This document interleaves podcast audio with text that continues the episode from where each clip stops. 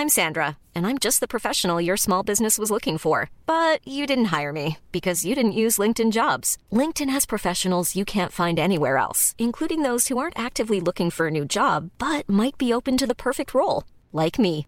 In a given month, over 70% of LinkedIn users don't visit other leading job sites. So if you're not looking on LinkedIn, you'll miss out on great candidates like Sandra. Start hiring professionals like a professional. Post your free job on linkedin.com/people today.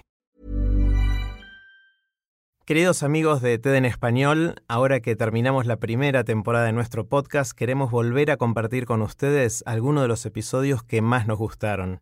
Les cuento que estamos preparando la segunda temporada que comenzará en febrero de 2019. Recuerden que si quieren suscribirse al boletín semanal de ideas en nuestro idioma, si quieren ver las charlas de TED en español o si quieren seguirnos en las redes sociales, pueden hacerlo en tedenespanol.com.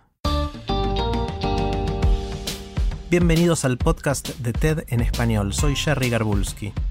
Eufrosina Cruz Mendoza se crió en una comunidad indígena a 7 horas de la capital del estado de Oaxaca en México tuvo que salir de su pueblo para conocer los derechos que pocas personas en su comunidad sabían que tenían. En su charla en TX Cuauhtémoc, Eufrosina nos cuenta cómo está luchando para proteger esos derechos para todos.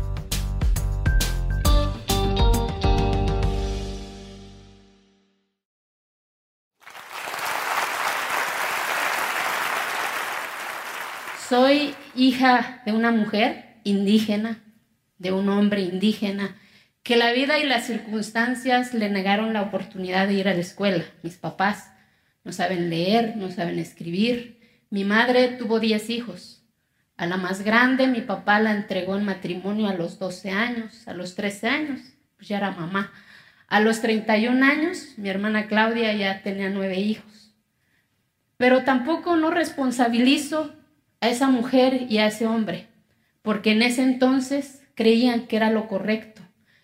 Yo vengo de una comunidad que se llama Quiegolán, de los 570 municipios que tiene mi estado. Soy indígena, mi lengua materna es el zapoteco. Yo tuve que arrebatar esta lengua que hoy me comunico con ustedes para poder entender cuáles son mis derechos y cuáles son mis obligaciones. Y para eso tuve que huir de ese entorno, con todo el dolor de mi corazón, ese día, hace más de 25 años, mi corazón se dividió en dos. Uno se quedó allá, en la montaña, a siete horas de la capital de mi estado, donde está mi historia, mi esencia, mi raíz, mi lengua, mi vestimenta. Y la otra está conmigo, para poder entender primero por qué mis ojos no, no entendían o por qué no me gustaba lo que yo veía, por qué mi madre era la primera en levantarse y era la última en dormirse. ¿Por qué tenía yo que levantarme con ella? Tuve que aprender a hacer tortilla, a traer el leño en el burro, porque eso es lo que teníamos que hacer las mujeres. Y yo no quise eso. Y para eso, cuando yo salí de mi tierra, pues no había luz, no había carretera. Yo me dormía en, piso de tierra. Si me hubieran dicho que dormir en cama estaba más chingón, pues yo lo hubiera escogido, ¿no? Y pero para poder entender eso, pues tuve que arrebatar algo que yo creo que es la herramienta para poder transformar mucho de lo que nos duele, que es la educación. Tuve que arrebatar mi educación, porque la vida no me la regaló. Tuve que trabajar en la mañana y en la tarde estudiar mi secundaria, mi bachillerato. Soy contadora pública. Y al paso del tiempo yo regresaba a mi entorno y mi mamá seguía levantándose a las 3 de la mañana a hacer tortilla, la cal calcome, porque desde un día antes tienes que cocer el nistamal, quebrajar el nistamal, poner tres tortillas en el comal, porque luego dicen que no son mujeres, ¿no? Pero no responsabilizo ese entorno, responsabilizo a la circunstancia, que es la pobreza y la marginación. Y no la pobreza y la marginación de aquí, sino que de aquí, porque cuando una mente no está educada, tiene miedo a cuestionar, tiene miedo a exigir, pero sobre todo tiene miedo de decidir cómo quiere las cosas. Pero cuando una mente se educa, descubres qué es la libertad, descubres cuáles son tus derechos y tus obligaciones sin negar tus raíces. Siento orgullosa de ser indígena, de hablar mi lengua, de ir a, mi pueblo a hacer la fiesta. Pero eso no significa que sea menos. Eso no significa que mi comunidad o que los 16 millones de mexicanas y de mexicanos que habitan en este país, que son indígenas, no tengan derecho a educación, a salud. Pero entendí algo, que nadie iba a cambiar eso si yo no daba el primer paso, que es precisamente romper ese paradigma cultural que la propia sociedad a veces nos impone. Porque de repente decir indígena es como ver el museo andante, ¿no? Y no, no somos museos andante, somos personas también capaces de opinar y de decidir por nosotros. Y cuando termino mi carrera, porque lo, lo tuve que arrebatar, trabajando, vendiendo lo que fuera en la calle, y no me arrepiento. Gracias a eso descubrí mi libertad. Fui instructora comunitaria y de ahí quería yo ser doctora, pero pues no había cómo, ¿no? Y por eso eh, terminé siendo contadora y por eso hoy sé que uno más uno es dos, derechos y obligaciones. Y cuando regresaba, yo no entendía que por qué las mujeres regresaban con las manos vacías. Porque la respuesta era, eres mujer, primero consíguete un marido y después a ver si te toca. Si en la escuela me decían que había un artículo de la constitución de mi país que decía que todos somos iguales. Y resultaba que ahí no, que el uso y costumbre impedía ese derecho. Y vuelvo a repetir, no responsabilizo a esos hombres y a esas mujeres, porque la mayoría de ellos ni siquiera sabe qué es derechos humanos, ni siquiera sabe qué es obligación. Pero cuando entendí eso, empecé a ir a la cancha del pueblo, a jugar pues me convertí en la loca. Ir a la misa, estaba yo loca. Pero asumí esa responsabilidad porque nadie la iba a hacer por mí. Empezando por mí, de ahí por mi familia, de ahí por mi comunidad, por mi estado, para ser visible para este país también, que soy una persona también capaz de decidir por lo que yo quiero. Y de ahí quise ser presidenta de mi pueblo, pero pues ya sabrán, por el uso y costumbre me, impidió ese derecho. Pero eso no fue lo grave. Lo grave fue las respuestas que me dieron las instancias gubernamentales, que era el uso y costumbre de mi comunidad, que era la autonomía de mi comunidad, que era un derecho consuetudinario, que no había una ley que me protegiera. En pleno siglo XXI, en 2007, no la respuesta que me dieron en mi pueblo, sino que la respuesta que me daban en las instancias de gobierno. Era lo que más me dolía. Y no porque quisiese ser presidenta, porque era la puerta para poder ser visible desde nuestra propia comunidad. Porque para partidos políticos sí votábamos, porque teníamos una credencial. Pero para lo más importante, que era ser visibles para nuestra familia, para nuestra comunidad, era el uso y costumbre. No me quedé ahí, empecé a denunciar y hoy, y gracias a eso, ingresé a la política. Hoy que tan cuestionada está la política, asumí esa responsabilidad. Porque hoy, pues todos nos meten en un, en un solo costal, ¿no? Y no, yo creo que la política tiene que servir para que la ciudadanía empiece a cambiar lo que no nos gusta. Porque es un camino menos doloroso para llegar a cambiar lo que nos duele. Y por eso ingresé a la política, para cambiar la respuesta que me dieron en su momento. ¿Y dónde estaba? Allá adentro.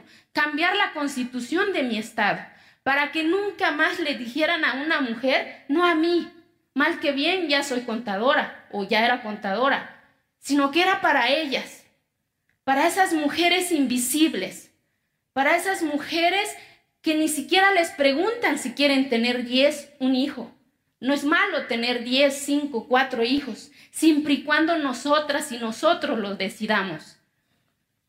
Era la puerta que yo encontré para que hoy en mi pueblo las mujeres puedan ejercer su derecho. Hoy en mi pueblo ya votan las mujeres.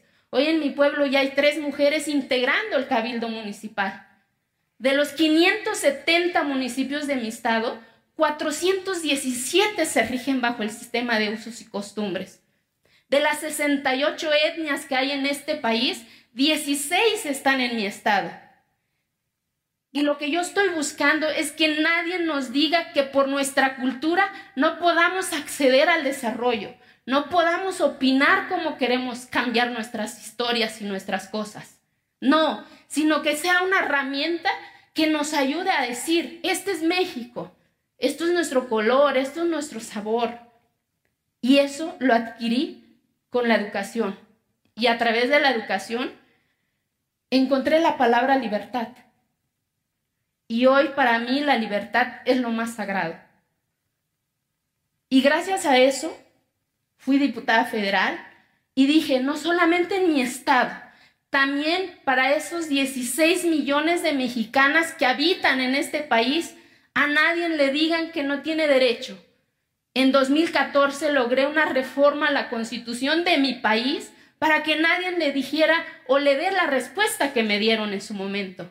Y no solo eso, en el mismo 2014 la ONU adopta esa reforma para que en todo el mundo en donde hay población indígena, los jefes de Estado estén obligados a cambiar esas prácticas en donde todavía se violenta el desarrollo de nuestras comunidades, porque pues, todo el mundo nos habla de democracia. Y yo he dicho, la democracia lo considero como una paloma, una de mujer y una de hombre. Sin la otra ala no podemos llegar a esa democracia. Y más con el rostro indígena. Y hoy agradezco que está la persona más importante también conmigo, que es mi hijo, por otra razón que no voy a dejar, que no voy a eh, dejarme, sino que voy a seguir, porque no basta que se haya logrado esta reforma. Ahora es pedir que se aplique para que no nada más esté en una reforma, sino que, que sea de verdad que de los 570 municipios, de los 417 mínimo haya 5 mujeres o 20 mujeres siendo presidentas municipales. Y vuelvo a repetir, lo importante no es votar y ser votadas, lo importante es que vamos a ser visibles para el resto de este México.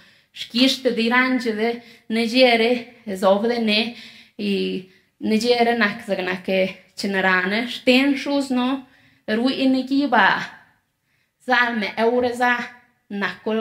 libre. Muchas gracias. Hoy entiendo la libertad como ese humo que corre por la ladera del cerro de mi pueblo. Muchas gracias.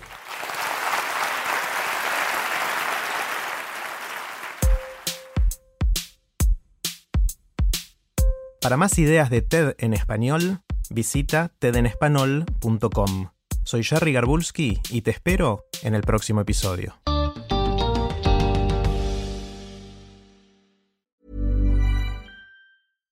When you make decisions for your company, you look for the no-brainers. And if you have a lot of mailing to do, stamps.com is the ultimate no-brainer. It streamlines your processes to make your business more efficient, which makes you less busy. Mail checks, invoices, legal documents, and everything you need to keep your business running with Stamps.com.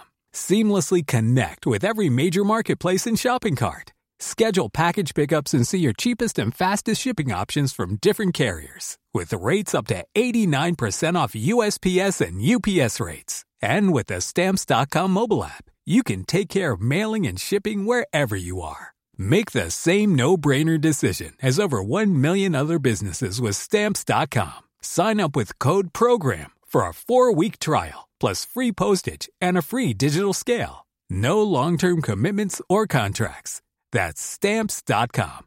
Code program.